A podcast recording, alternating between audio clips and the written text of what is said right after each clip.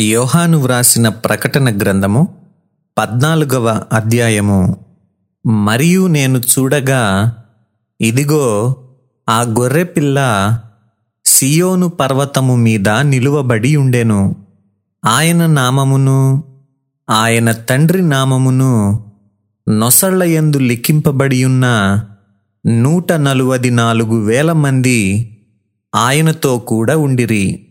మరియు విస్తారమైన జలముల ధ్వనితోనూ గొప్ప ఉరుము ధ్వనితోనూ సమానమైన యొక్క శబ్దము పరలోకము నుండి రాగా వింటిని. నేను వినిన ఆ శబ్దము వీణెలు వాయించుచున్న వైణికుల నాదమును పోలినది. వారు సింహాసనము ఎదుటను ఆ నాలుగు జీవుల ఎదుటను పెద్దల ఎదుటను ఒక క్రొత్త కీర్తన పాడుచున్నారు. భూలోకములో నుండి కొనబడిన ఆ నూట నలువది నాలుగు వేల మంది తప్ప మరి ఎవరును ఆ కీర్తన నేర్చుకొనజాలరు? వీరు స్త్రీ సాంగత్యమున అపవిత్రులు కానివారును స్త్రీ సాంగత్యము ఎరుగని వారునయ్యుండి గొర్రెపిల్ల ఎక్కడికి పోవునో అక్కడికెల్ల ఆయనను వెంబడింతురు. వీరు దేవుని కొరకును గొర్రెపిల్ల కొరకును ప్రథమ ఫలముగా ఉండుటకై మనుష్యులలో నుండి కొనబడిన వారు. వీరి నోట ఏ అబద్ధమును కనబడలేదు. వీరు అనింద్యులు.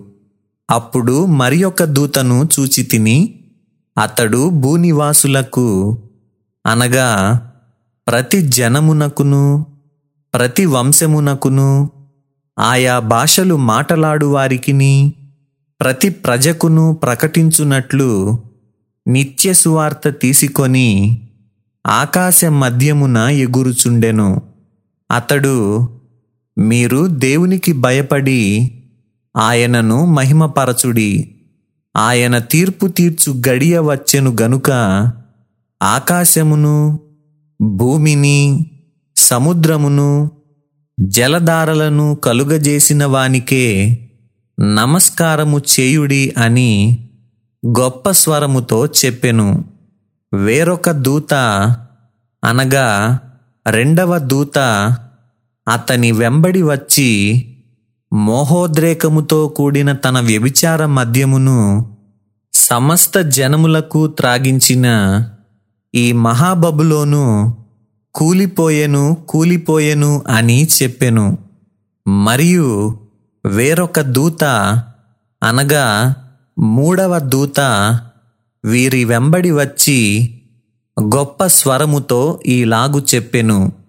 ఆ క్రూర మృగమునకు గాని దాని ప్రతిమకు గాని ఎవడైనను నమస్కారము చేసి తన నొసటి ఎందేమి చేతి మీదనేమి ఆ ముద్ర వేయించుకొనిన ఎడల ఏమీయూ కలపబడకుండా దేవుని ఉగ్రత పాత్రలో పోయబడిన దేవుని కోపమను మద్యమును వాడు త్రాగును. పరిశుద్ధ దూతల ఎదుటను గొర్రెపిల్ల ఎదుటను అగ్నిగంధకముల చేత వాడు బాధింపబడును. వారి బాధ సంబంధమైన పొగ యుగ యుగములు లేచును. ఆ క్రూర మృగమునకు గాని దాని ప్రతిమకు గాని నమస్కారము చేయువారును. దాని పేరుగల ముద్ర ఎవడైనను వేయించుకొనిన ఎడల వాడును రాత్రింబగళ్ళు నెమ్మది లేని వారయ్యుందురు దేవుని ఆజ్ఞలను యేసును గూర్చిన విశ్వాసమును గైకొనుచున్న పరిశుద్ధుల ఓర్పు ఇందులో కనబడును. అంతటా ఇప్పటి నుండి ప్రభువునందు మృతినొందు మృతులు ధన్యులని వ్రాయుమని పరలోకము నుండి ఒక స్వరము చెప్పగా వింటిని. నిజమే వారు తమ ప్రయాసములు మాని విశ్రాంతి పొందుదురు. వారి క్రియలు వారి వెంట పోవునని ఆత్మ చెప్పుచున్నాడు. మరియు నేను చూడగా ఇదిగో తెల్లని మేఘము కనపడెను. మనుష్య కుమారుని పోలిన యొకడు ఆ మేఘము మీద ఆసీనుడై ఉండెను. ఆయన శిరస్సు మీద సువర్ణ కిరీటమును. చేతిలో వాడిగల కొడవలియు ఉండెను.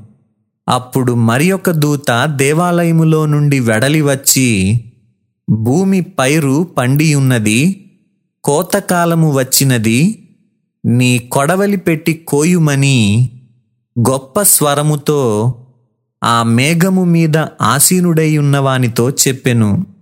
మేఘము మీద ఆసీనుడై ఉన్నవాడు తన కొడవలి భూమి మీద వేయగా భూమి పైరు కోయబడెను. ఇంకొక దూత పరలోకమందున్న ఆలయములో నుండి వెడలివచ్చెను. ఇతని యొద్దను వాడిగల కొడవలి ఉండెను. మరి ఒక దూత బలిపీఠము నుండి వెడలివచ్చెను. వచ్చెను ఇతడు అగ్ని మీద అధికారము నొందినవాడు. ఇతడు వాడి అయిన కొడవలి గలవానిని గొప్ప స్వరముతో పిలిచి భూమి మీద ఉన్న ద్రాక్ష పండ్లు పరిపక్వమైనవి వాడి అయిన నీ కొడవలి పెట్టి దాని గెలలు కోయుమని చెప్పెను.